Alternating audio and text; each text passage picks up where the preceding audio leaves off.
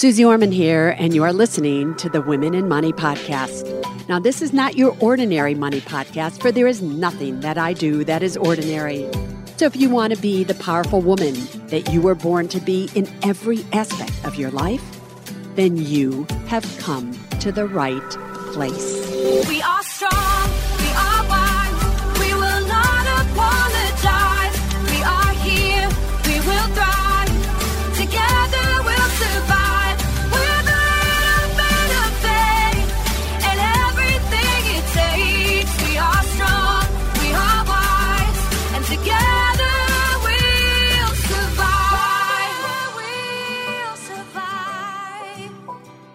Love that theme song, Together We'll Survive by Effie. You can get it on Spotify. Welcome to Women and Money podcast. I'm Suze Orman. Today I want to talk about financial abuse. Now, I am very aware that in season one, one of the ending shows I did was all about financial abuse. But I really still need to talk about it. And I need to talk about it because more and more as I've been talking about it, I'm realizing how many women are actually suffering from financial abuse. And do you even know what that is? I know very well that you are probably familiar with physical abuse, emotional abuse, you know, mental abuse, whatever it may be. It has a black and blue mark. Oh, I've been physically abused. But what is financial abuse? So let me just start there before I start ranting and raving about it. Financial abuse is when you do not have any access to any money in any way within the relationship that you may be in. So here you are, you're in a relationship. It was so great. You might even be the wage earner. And very shortly after you're in this relationship, you're now living together. Maybe you've even gotten married. Your credit cards have been maxed out by your partner. Now you can't have any credit cards. All the money in your savings accounts and emergency funds, oh, they've been wiped clean, all spent by your partner. You can't keep any of the money that you bring home because that check goes directly to your partner. You can't talk to anybody about what's going on in your life because you have been told not to tell a soul. And little by little, you have been cut off from every possible relationship the relationship with your parents, the relationship with your friends, so that you really can't tell people what's going on. And now you're trapped.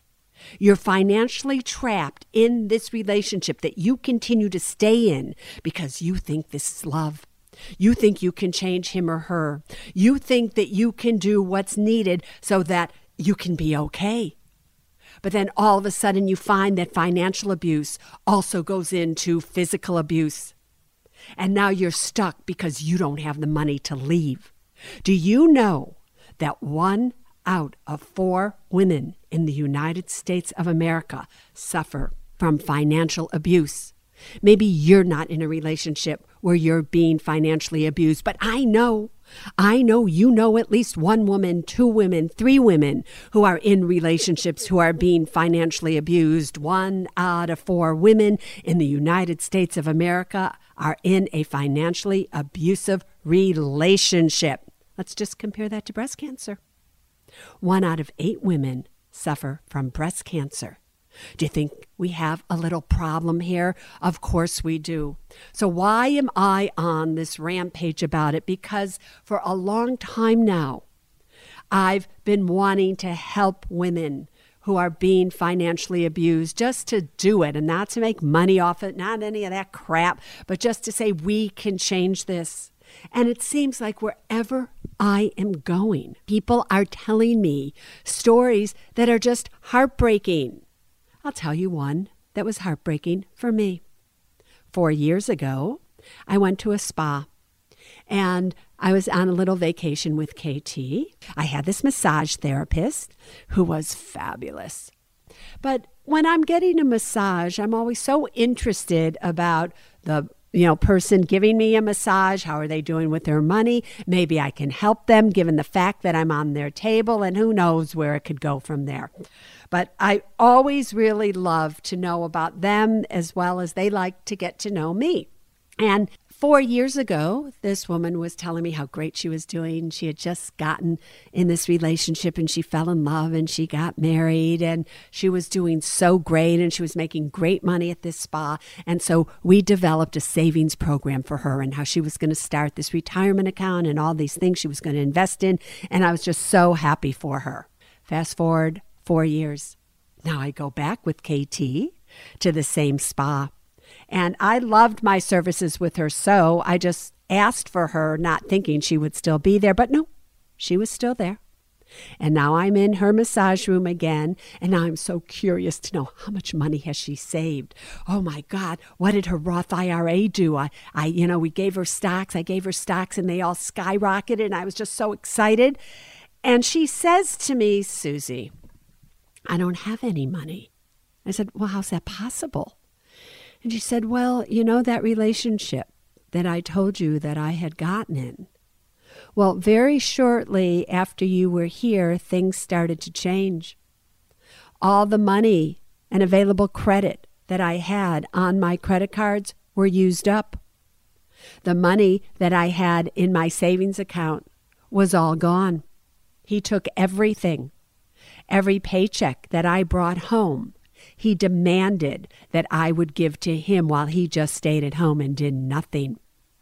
And I'm like, how's that possible? Why would you do that? You are a strong woman. It's not like, you know, this your little weak woman. You sit here and you give massages and you're strong. You're six feet tall and you've got muscles and it's like you have strength on the outside. How is it possible that you could be so weak on the inside?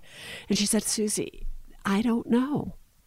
I don't know. And then it went from a financial abuse that I'd even know I was being abused. But it went from this financial situation to where he physically started to abuse me. And Susie, I used to have fantasies that I was going to be a headline in a newspaper, that I was going to be killed by him. And I'm like, You're kidding me. I said, And why did you finally leave? And she said, I finally left because one day he beat me so bad that for three days I could not get up off the floor. And I didn't want my daughter to see this. And I was afraid of what would happen to her. And so, you know, I just asked him to leave Susie. And he did, thinking that I would beg him to come back. And when I didn't beg him to come back, then it got dangerous because then he would show up and we would go through it again and it never changed. But I knew after that one time that I would have to leave him. Now, so sad, so sad because this was a strong woman. And whenever I hear these stories, I just don't even know what to do with them because I'm like, but can't you see this is happening? You're a smart woman. You're making money. It's your money, and you've trapped yourself all because of why? I loved him, Susie. I thought I could change him. It was I had married him. All these things. So we have got to stop this because the stats are just devastating. So, are you in an abusive relationship? Does any of this sound familiar?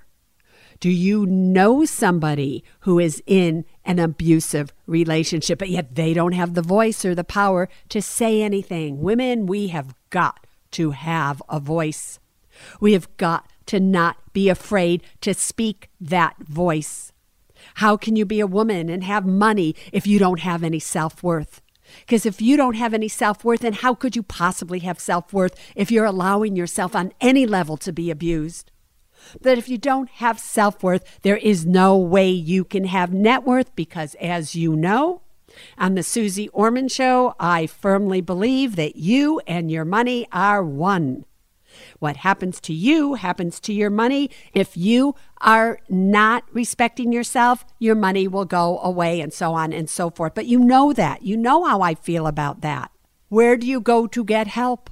You might want to go to thehotline.org. That is the website. Of the National Domestic Violence Hotline. They can help you there. You could also go to Purple Purse. Serena Williams happens to be currently the spokesperson for Purple Purse that deals with financial abuse. But somehow you have got to reach out and you have got to stop ignoring the facts of is this going on in your life? It is your birthright to have your own checking account, your own credit cards, your own emergency fund, your own retirement account, your own investment account, things in your name. It is your birthright to be autonomous when it comes to money. That doesn't mean that you don't share with the person you love. But of course, you want to be self sufficient. KT is self sufficient. I am self sufficient. We have things that we share, but if anything happened to either one of us, the other one would be absolutely okay. You've got to make sure that your relationship is set up that way. And if it is not, then you are being financially abusive to yourself. And that's something that you really can stop because that you can control. Maybe you can't control the actions of somebody else. You can only control do you leave, do you stay, what do you do? But you can make the decision right here and right now to be the strong, smart, and secure woman that you were born to be. Sarah. Wow, Susie. We've talked about this a lot, you and I, and it is a big, powerful topic, and I think one that a lot of people don't even recognize, as you say. So I think what we all need to do, um, what I certainly need to do, is think about this and think about how this is impacting me and my life, and maybe people I know too, and really just reflect on what you've shared. So instead of you and I discussing it on the show right now, today on Sunday, why don't we invite the women listening to give us a call or send us an email, share their stories, ask questions, and then on Thursday, you and I can have a discussion on what we hear back and what what the women that are a part of our community want to talk about. So you can leave us a voicemail at 1 877 545 Suze or send an email to asksuzepodcast at gmail.com. Again, that's 877 545 Suze to leave us a voicemail and ask Suze podcast at gmail.com. Okay, Susie, I think that's a wrap.